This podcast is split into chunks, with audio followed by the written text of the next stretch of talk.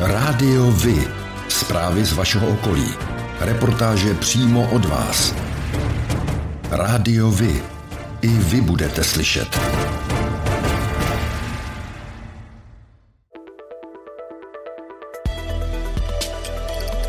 Rádio Vy. Stanice města Dobříš.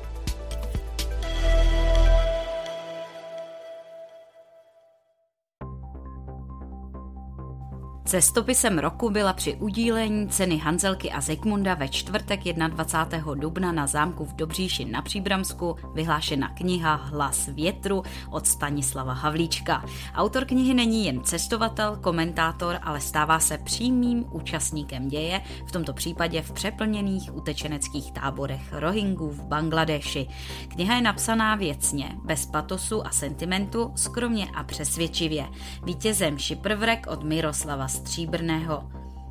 Vítězem fotografické části soutěže se stal snímek stroskotané lodi na Kypru Edro 3 Šiprvrek od Miroslava Stříbrného. V kategorii mimořádný audiopočin získal cenu za unikátní projekt s názvem Zvony Kampanalo Karatek Rejšek, který více než 30 let sbírá zvuky zvonů a zvonkoher po celém Česku. Týden kultury od 13. do 20. května letošního roku se bude konat v kulturním domě Dobříš. Vystoupí osm amatérských souborů. Začátek představení je vždy od 19 hodin, jedinou výjimkou je pondělí, kdy se hraje mrazík pro děti a taky začátek už v 17 hodin. Jedná se již o 15. úspěšný ročník tohoto festivalu.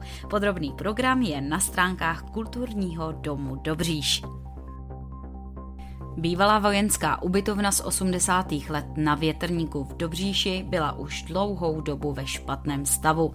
Město rozhodlo o její celkové rekonstrukci. Ta je po roce hotová. Díky přestavbě uvnitř vzniklo 29 bytů, z toho 14 je takzvaných startovacích a 15 pro sociálně slabé. Práce měly podle původního odhadu vyjít na 27 milionů korun. Nakonec se vyšplhaly na 31 milionů. Z toho 16 15 milionů pokryje dotace. Rekonstrukce, která začala loni v březnu, byla podle starosty Svobody náročnější, než město původně čekalo. Z budovy zbyly jen obvodové stěny, všechno se muselo předělávat včetně stropů, podlah, rozvodu vody a elektřiny. Střecha, okna, všechno je komplet nové. V rámci rekonstrukce byla budova zateplena obalovým pláštěm a novou fasádou. Na začátku měsíce dubna letošního roku byla po roce stavebních prací dokončena rekonstrukce bývalé vojenské ubytovny v Dobříši na Větrníku. Ubytovna sloužila k sociálnímu bydlení, její technický stav ale nevyhovoval a bylo nutné přistoupit k její celkové rekonstrukci. Náklady rekonstrukce činily více než 31 milionů korun. Téměř 17 milionů získalo město z dotací, necelých 5 milionů přispěl na opravu kraj, no a zbytek nákladů pokrylo město ze svých zdrojů. Polovina nově opravených bytů bude dále sloužit k sociálnímu bydlení, ostatní budou patřit do skupiny tzv. dostupných bytů. V Dobříši mohli po dvou letech konečně znovu oslavit Den země. Připravený bohatý program oslavy přilákal stovky dětí. Letošním tématem akce bylo heslo Rozkvetlá Dobříš. U partnerů akce si děti malovali a taky vybarvovali svou vlastní květinu. Bylo připraveno poznávání semínek a každý si mohl svoji oblíbenou rostlinu zasít do květináčku a odnést domů. Z dřevěného odpadu vznikaly krásné klíčenky a za pohybové aktivity děti dostali balon balonky. Město Dobříš připravilo pro děti květinovou opečí dráhu, malování obrázků a stanoviště s poznáváním květin, které jsou právě teď v Dubnu v květu. Novým předsedou středočeské TOP 09 se stal krajský radní pro kulturu a příbramský zastupitel Václav Švenda. Rozhodli o tom delegáti sobotního sněmu. Švenda získal od delegátů 93,8% hlasů a byl zvolen v prvním kole. Místo předsedy se stali Václav Hraba za region Praha Západ, Tomáš Janák za region Praha Východ a Iveta Koulová za Kladensko.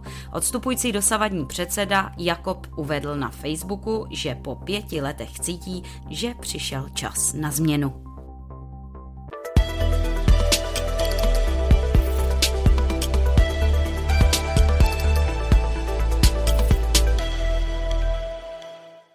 Beroun vede dlouhodobý spor s radnicemi z okolních obcí kvůli umístění dětí do místních základních škol. Teď vzbudil velký rozruch článek v deníku Právo, podle kterého se má situace dále vyostřovat, a to kvůli dětem ukrajinských uprchlíků. Ty by měly údajně dostat na základě rozhodnutí města přednost před dětmi přespolními. Zatím se situace vyostřila právě kvůli článku. Podle starostky Berouna Soni Chalupové chodí do berounských škol 800 dětí z okolních obcí, ale tyto obce na provoz jejich škol nijak nepřispívají. Starostka sousedního Hýskova Veronika Šmolcnopová ale oponuje tím, že po nich Beroun požaduje příliš vysoké ceny na žáka. Článek v právu tak dává do souvislosti několikaletý spor Berouna s okolními obcemi o financování školního vzdělávání a současnou situaci kolem ukrajinských uprchlíků. Město Beroun ale teď razantně odmítá tvrzení, že by samo upřednostňovalo ukrajinské děti před těmi z okolních obcí. Podle města se při zápisech postupuje podle platné legislativy. Z ní údajně vyplývá, že na cizince včetně dětí, kteří pobývají na našem území déle než 90 dní, anebo mají výzum o strpění, je nahlíženo jako na osoby s trvalým bydlištěm. Podle radnice se tedy nejedná o rozhodnutí města Beroun. Vyjádření místo starosty Berouna Dušana Tomča ke zmiňovanému článku přinášíme v plném znění na závěr reportáže. Vedení města se v tomto tématu zastal i opoziční zastupitel Luboš Zálom. Článek na novinkách CZ o tom, že Beroun dává při zápisu do škol přednost dětem ukrajinských uprchlíků před dětmi z okolních obcí, je zavádějící. Městu nelze vyčítat, že zajišťuje ve svých školách místa ukrajinským dětem, které jsou ve městě hlášené. To je zákonná povinnost města. Vedle toho by však město mělo začít s okolními obcemi komunikovat na lepší úrovni a v této zlé době by se mělo snažit nezavdávat žádných příčin domnívat se, že se na české děti zapomíná. Tradiční zápisy do prvních tříd proběhly v Berouně začátkem dubna. Dne 20. května následují zápisy na přestupy. Pro děti z Ukrajiny jsou stanoveny zápisy na 15. června. Dušan Tomčo, místo starosta města Beroun. Dovolte mi ještě jednou reagovat na článek pana redaktora Plaveckého z 24. dubna letošního roku ohledně situace na základních školách a, kap- a jejich kapacit v příštím školním roce v našem městě. Bohužel došlo k nepochopení tohoto tématu a tento článek je velmi zkreslený a zároveň mám velmi silný dojem, že vyzývá čtenáře k nesnášenlivosti vůči, tady v tom případě, ukrajinským uprchlíkům. Zásadní jsou však fakta. Zejména bych chtěl podotknout, že město Beroun dlouhodobě velmi intenzivně a odpovědně řeší kapacity svých základních, ale i mateřských škol a že i v tomto případě se snažíme dlouhodobě kapacitu našich základních škol řešit.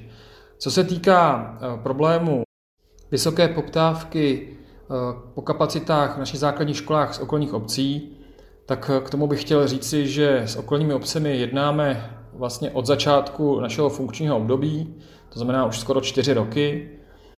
A průběžně jsme všechny zástupce těchto samozpráv informovali o tom, jaká situace v beronských základních školách, co se týče kapacit je a i o jejich vývoji eh, nejprve až do roku 2025, posléze i v analýze krajské až do roku 2030.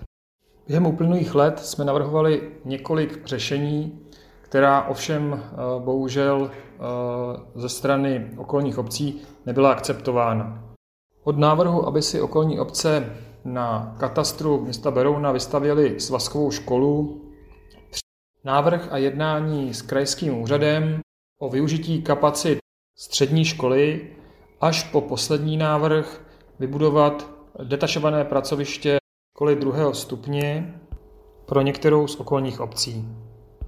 Zároveň bych chtěl vysvětlit, že nedává město Beroun přednost komukoliv před kýmkoliv.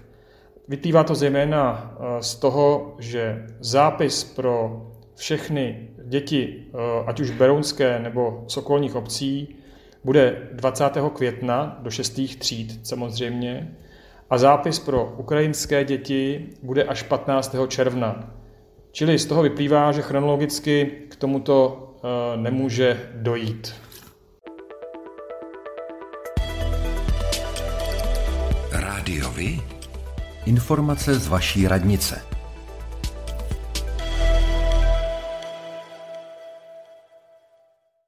Zápis do tří mateřských škol v Dobříši se bude konat 5. května. Konkrétně jde o druhou mateřskou školu v Přemyslově ulici, čtvrtou mateřskou školu ve Fričově ulici a pátou mateřskou školu v Jeřábkové.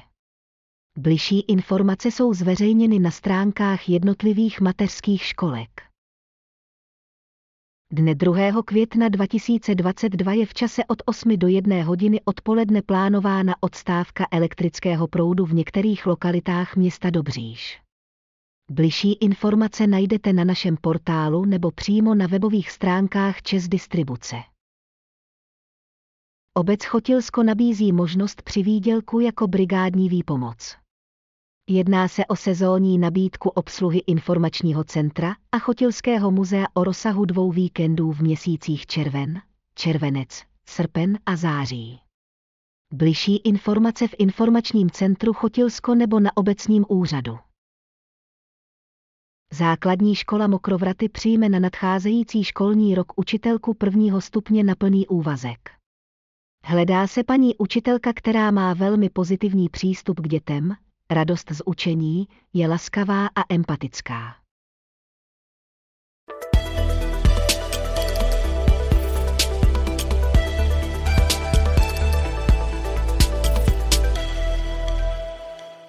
V Příbrami pokračují v revitalizaci vodních ploch a jejich okolí. V poslední době prokoukl dlouho zanedbávaný Čalakovský rybník a nyní je na řadě rybník Kaňka. K průběhu prací starosta Jan Konvalinka říká. Stačí už jenom dobetonovat bezpečnostní přeliv, který vydrží i stoletou vodu, upravit okolí a může se napouštět. V průběhu prázdnin chystáme s příbramskými rybáři společnou akci, která bude takovým znovu otevřením kaňky pro veřejnost. Soustava nového rybníku, Kaňky a Čelakovského rybníku se tak po své revitalizaci stává součástí zelené páteře města Příbram, která by měla sloužit k relaxaci i kulturnímu a sportovnímu vyžití občanů. Více než 30 starostů z Křivoklácka vyzvalo poslance a senátory k upuštění záměru vyhlásit Národní park Křivoklácko. Nynější ochrana je podle nich dostatečná a chybí oficiální podkladové materiály, které by nezbytnost vyhlášení Národního parku prokazovaly. Podle Ministerstva životního prostředí má vyhlášení Národního parku zajistit vyšší ochranu přírody, například šetrnější způsob hospodaření v lesích.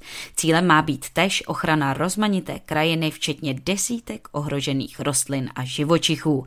A co tomu říkají ti, kteří zde žijí?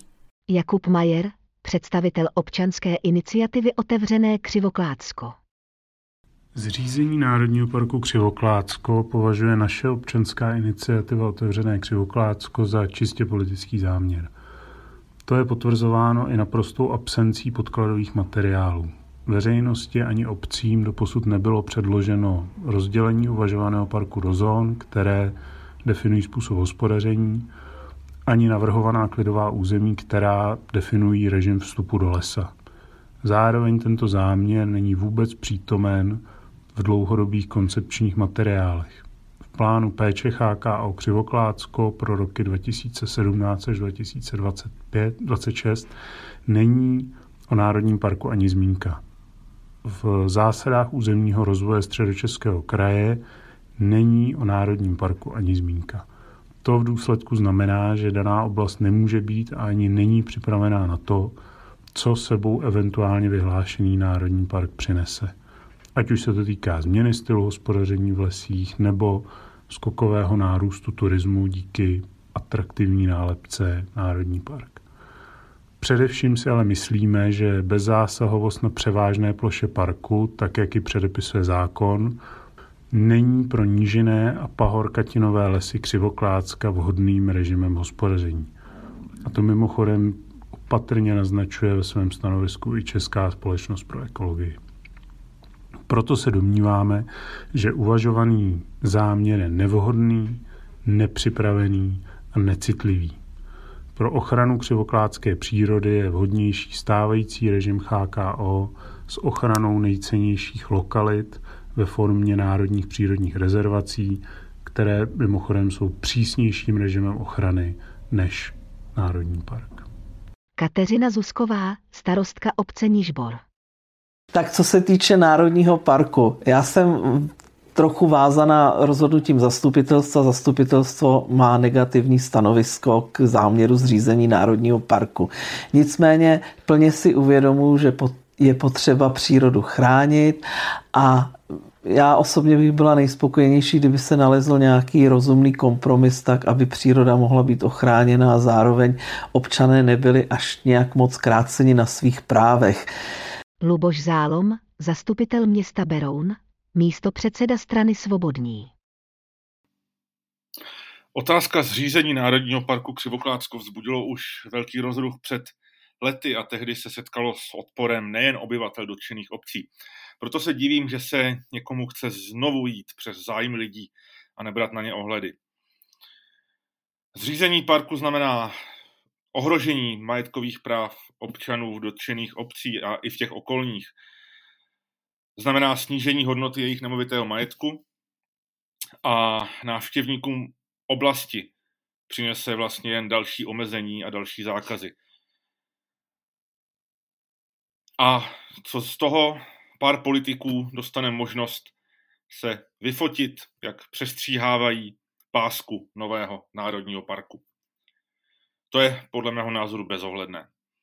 Bohužel asi se musíme smířit s tím, že záměr kraje, který je teď podporovan záměrem vlády, už asi nic nezmění, i kdyby se občané obcí vyjádřili jakkoliv odmítavě.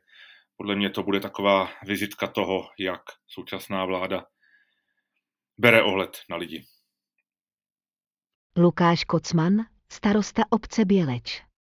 Tak, můj názor na uh, zřízení Národního parku Křivoklátsko je takový, že mám pocit, že celý uh, záměr je nepřipravený, uh, nekoncepční a pro Křivoklátsko uh, nevhodný. Křivoklátsko je kulturní krajinou, která je silně ovlivněná uh, člověkem. Uh, zdejší nebo kvalitu zdejší přírody nemají na svědomí jenom přírodní procesy, ale zejména kvalitní práce, dlouhodobá eh, lesníků. Ministerstvo eh, životního prostředí si myslím, že nedostatečně komunikuje. Je nás v tuhle chvilku většina, kteří s tím záměrem nesouhlasíme a nedovedeme si představit, že by vláda České republiky, potažmo ministerstvo životního prostředí Eh, nerespektovalo eh, názor místních samozpráv. Jiří Těhan, starosta obce Zbečno. Tak já bych chtěl říct, že eh, musíme respektovat názor občanů a na to, aby jsme věděli, jaký názor občanů jsme udělali anketu, takže v tuto chvíli je 50% obyvatel proti, 30%, obyvatel, 30% obyvatel je pro a 20% obyvatelů nemělo žádný názor, protože jim chyběly informace. Já osobně jsem spíš pro eh, ochranu přírody v eh, rámci, v rámci teda eh, Národního parku Křivoklácko. Tomáš Vostatek, starosta obce Rostoky u Křivoklátu. Odpovím, odpovím takto. Odpovím takže si myslím, že ochrana přírody je vlastně ta nejpodstatnější věc, která, která existuje. A neboť vlastně ta, ta příroda je naše, naše matka a na, naše země a a ten, kdo ji chce ničit, tak vlastně ničí svůj domov.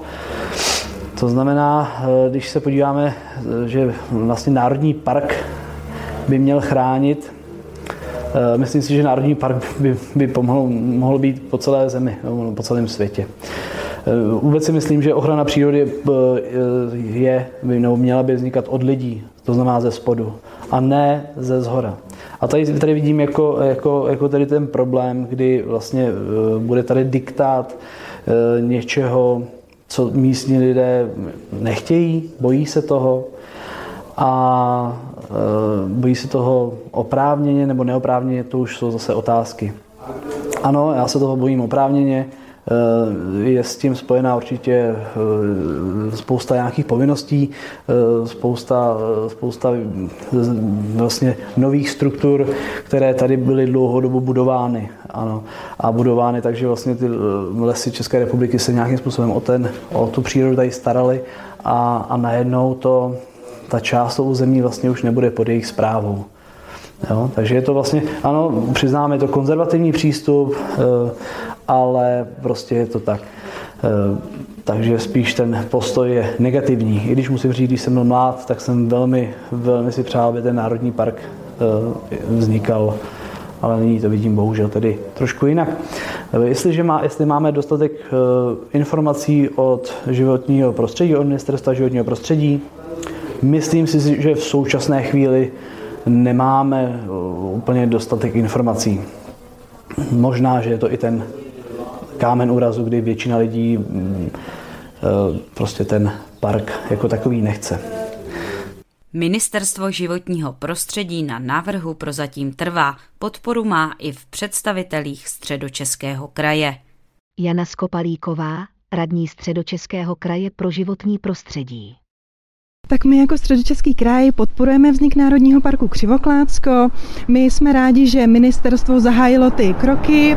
My jsme kraj a my jsme mezi obcemi a mezi ministerstvem, takže se budeme snažit eh, plnit nějakou tu koordinační roli, být blízko jak těm obcím, tak zároveň eh, se bavit s tím ministerstvem a chceme dohlédnout na to, aby právě ty podněty a připomínky těch obcí byly vypořádány tím ministerstvem a aby chceme pomoci, aby se k té společné dohodě došlo. Vyhlášení Národního parku Křivoklácko je ve vládním programovém prohlášení. Dotýká se katastru 19 obcí. Plocha Národního parku by měla zabírat 12 000 hektarů, což je zhruba 16% plochy chráněné krajinné oblasti Křivoklácko. Tak jako pro vás je důležitý oční kontakt pro spojení s ostatními, pro mě je to hlas. Rádio Vy, partner nadace Leontýnka. Společně pomáháme zrakově postiženým obstát ve světě, který na zrak spoléhá.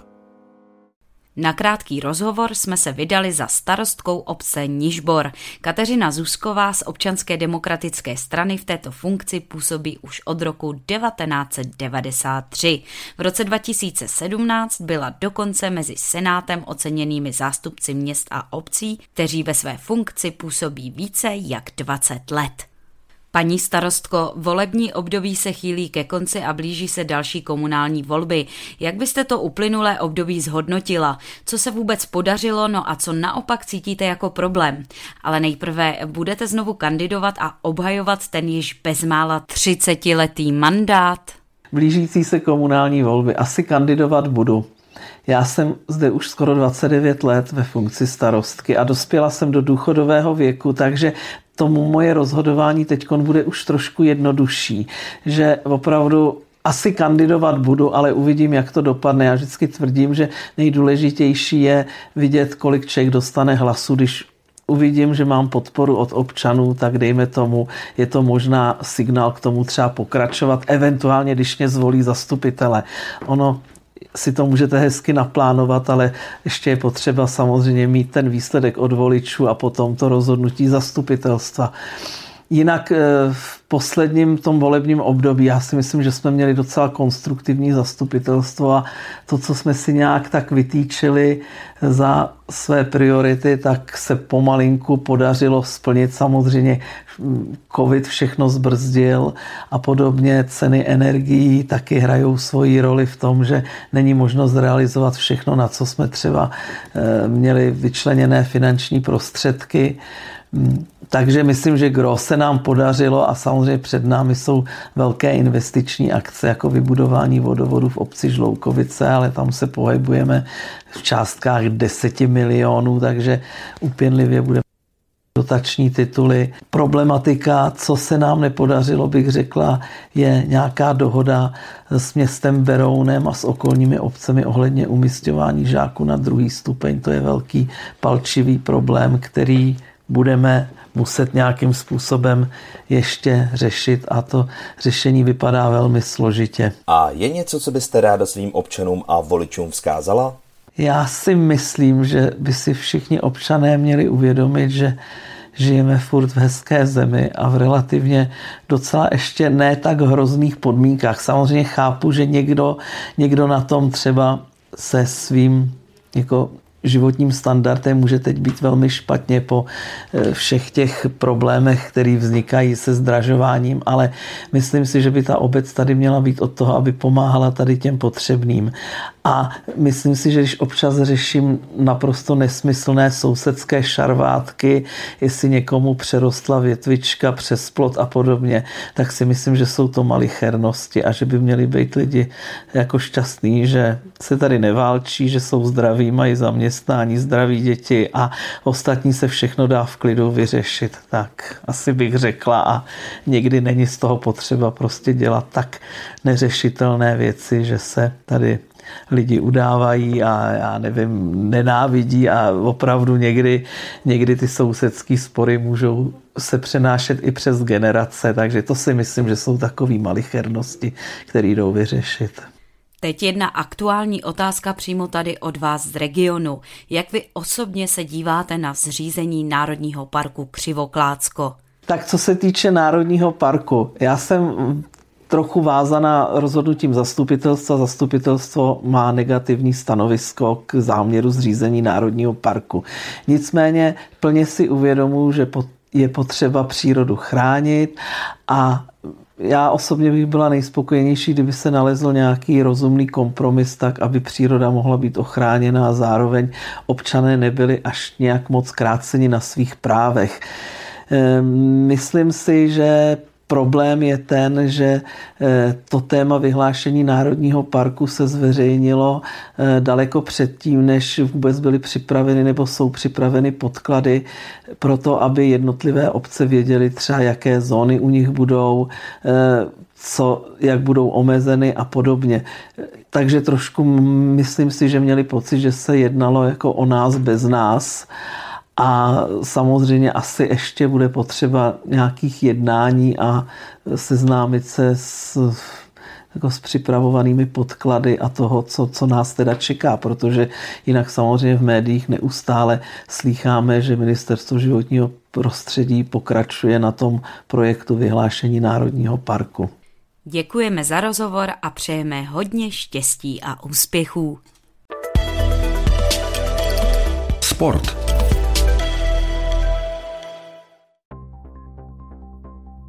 Městský fotbalový klub Dobříš oslaví v roce 2022 stoleté výročí od svého založení. Oslava se uskuteční v sobotu 28. května v 11 hodin dopoledne na stadionu MFK Dobříš. Na programu budou nejen fotbalové zápasy, ale v odpoledních a večerních hodinách i koncert skupiny School Band a diskotéka s DJem Petrem Říbalem. Podrobnosti o programu, ale i historii Dobřížského fotbalového klubu najdou zájem zájemci na Facebooku MFK Dobříš. 7. května od 7 hodin ráno se v Sedlčanské kotlině opět rozborácí zvuk motorů. Pojede se zde Rally Cross Cup. O tom, jak hrála Sparta se Slaví, se dozvíte všude. Ale o tom, jak hráli mladší žáci právě z vaší obce, málo kde. Chceme nabídnout sportovní spravodajství přímo od vás, z vašeho města, z vaší obce, z vašeho klubu. Pokud v takovém klubu působíte, budeme rádi, pokud nám zpravodajství právě z něj pomůžete tvořit. A nemusí to být jen fotbal. Rádi zveřejníme zprávy i z vysloveně menšinových sportů a aktivit. I vy můžete být slyšet.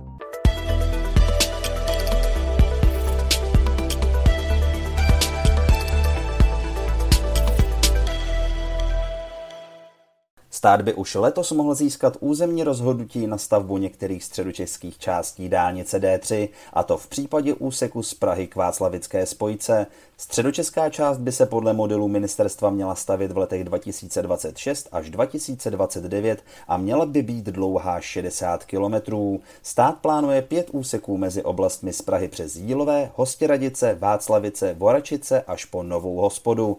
Nyní se čeká na vyřízení formalit, aby se mohlo začít s výkupy pozemků. Ředitel odboru strategie ministerstva dopravy Luděk Sosna k tomu říká. My jsme připravili podklady pro zahájení územního řízení, ale to územní řízení ještě oficiálně zahájeno nebylo, protože byly vyžádány ještě některé podklady. A tak co se týče výkupů, tak tam jsme ještě nezahájili výkupy. My potřebujeme mít územně stabilizovanou stopu, potřebujeme mít eh, pravomocné územní rozhodnutí, aby jsme měli oporu v tom tu majetkoprávní činnost zahájit a činit. Momentálně je v provozu 70 km dálnice D3, která má spojit Prahu s českými Budějovicemi a rakouskými hranicemi. Měřit by měla celých 170 km. Kompletně hotová by pak měla být v roce 2030. O dětech s dětmi pro děti. Sokol Voznice a obecní úřad připravují na 4. června dětský den. Konat se bude od 10 hodin v lomu Voznice, kde bude 70 metrů dlouhá lanová dráha, malování na kameny, soutěže o odměny i občerstvení. Od 17 hodin předvede Bystro Voznice Maňáskové divadlo a od 18 hodin v podání Víti Martíčka Eliščiny pohádky.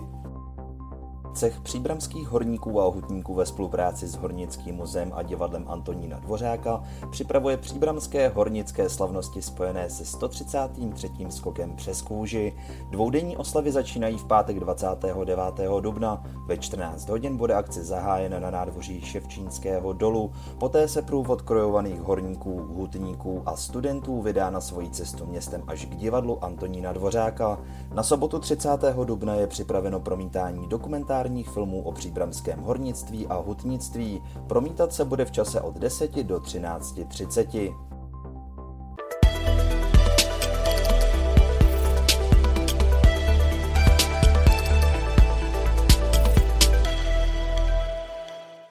Rostocké muzeum otevřelo v pátek 22. dubna novou archeologickou expozici s pravěkými exponáty, holografickými projekcemi i počítačovými perspektivami. Návštěvníci se zde jejich prostřednictvím setkají se známými osobnostmi, které se staly představiteli předků z různých etap vývoje společnosti, například s Ivou Pazderkovou, Danem Bártou či Petrem Čtvrtníčkem. Novou část muzea v původní stodole z 19. století tvoří dvě hlavní části. Rekonstrukce obydlí z různých období pravěku a ochozová galerie s vystavenými předměty ze sbírek. Autorka expozice Jana Klementová k expozici říká. Umístění expozice ve Stodole nám umožnilo trošku si pohrát s prostorem světelnou výškou objektu a vlastně kombinovat zdánlivě nekombinovatelné. Kombinovali jsme prvky venkovní skanzenů s počítačovými perspektivami, holografickými projekcemi, multimediálními prezentacemi i videomappingem. Prostor nám zároveň umožnil moderním a doufám poutavým způsobem prezentovat naše sbírky. Expozice představuje historii skrze zážitky. Přispívají k tomu i takzvané infokiosky s kvízy a doplňovými informacemi. V ochozové části jsou exponáty doplněné modelacemi hrobů, včetně videomappingu. Rádiovi? Kalendář akcí.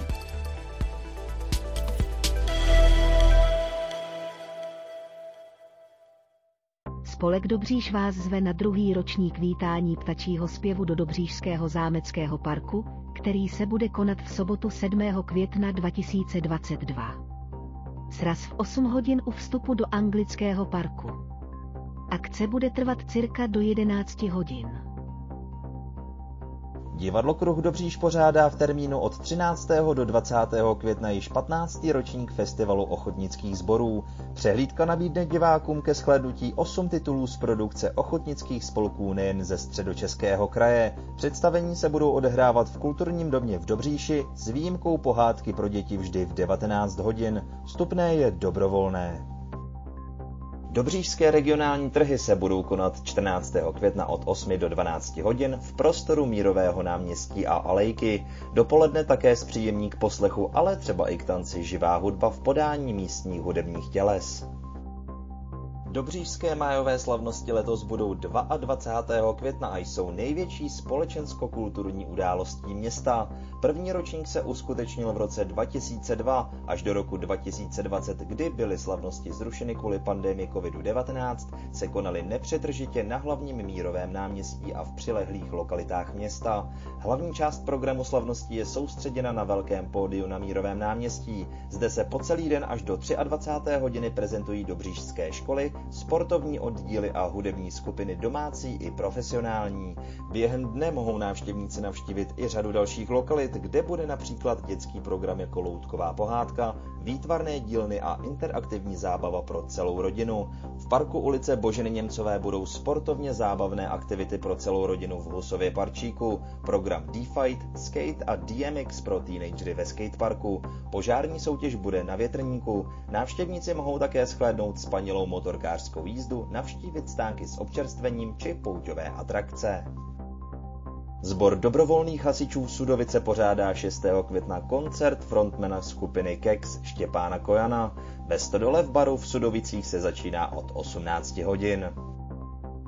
Kulturní dům Stará hud uvádí 7. května 2022 divadelní hru Saturnin v provedení divadelního spolku Klas z Klášterce nad Ohří. Začátek představení je v 18 hodin. Sokol Voznice Crew pořádá tak trochu jiné umění, neotřelou tancovačku v zastřešeném lesním divadle v areálu Sokol Voznice. 14. května od 16 hodin vás čeká gejzír mixu funku, groove, disco a breakového nářezu, DJ se živých kapel a hudebních fúzí. Motem akce Nic není nemožné. Na 7. května hasičský sbor Sedlčany chystá oslavy u příležitosti svátku svatého Floriana, patrona hasičů. Program začíná ve 13 hodin ve sportovním areálu Luční. Uvidíte cvičení hasičů, zásahy při hašení hořícího vozidla, vyprošťování, hašení kapalin, bude zde ale i vystavena hasičská technika. Na akci se podílí hasiči nejen ze Sedlčan, ale i z Rožmitálu pod Třemšínem, Sedlece, Dublovic, Petrovic, Neveklova a dalších jednotek z okolí. Pořádáte kulturní, sportovní nebo společenské akce? U nás máte možnost dát o nich vědět. Zveřejnění pozvánky v našem kalendáři je zcela zdarma. Máme zkušenosti s pořádáním kulturních akcí a dlouhodobě se v tomto prostředí profesionálně pohybujeme. Rádi tak společně s vámi najdeme cestu k co největšímu zviditelnění vašich kulturních a společenských akcí. I vy můžete být slyšet.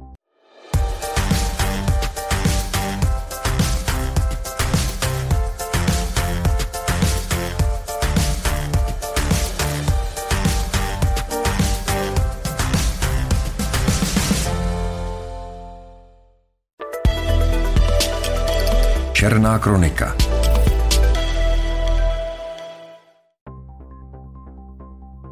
Příbramští dopravní policisté šetří havárii osobního vozu, která se stala 15. dubna 5 minut před čtvrtou hodinou odpolední. Řidička osobního vozu Kia Rio jela tou dobou po silnici první třídy od Prahy směrem na Písek. Před obcí Chraštice, zhruba na 56. kilometru, se podle všeho dostala při odbočování na vedlejší komunikaci do Smyku a ze silnice vyjela. Narazila do betonového propustku. Následně se ještě s vozidlem přetočila přes střechu. Policisté z dopravního inspektorátu v Příbrami nyní hledají svědky této havárie. Pokud někdo tuto kolizi viděl nebo má záznam na palubní kameře, prosí, ať policisty neprodleně kontaktuje.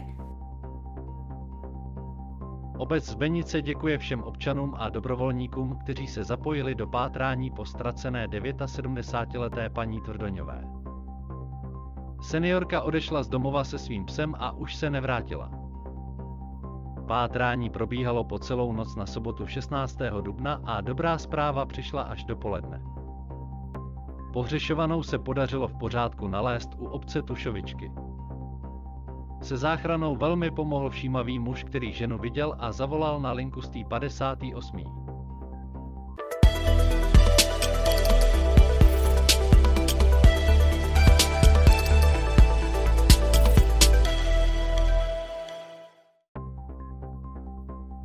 to je pro dnešek všechno.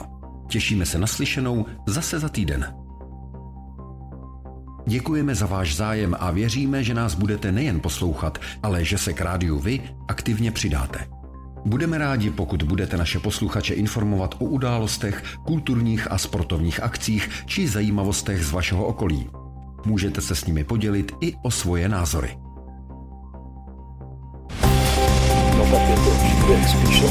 Rádio Vy.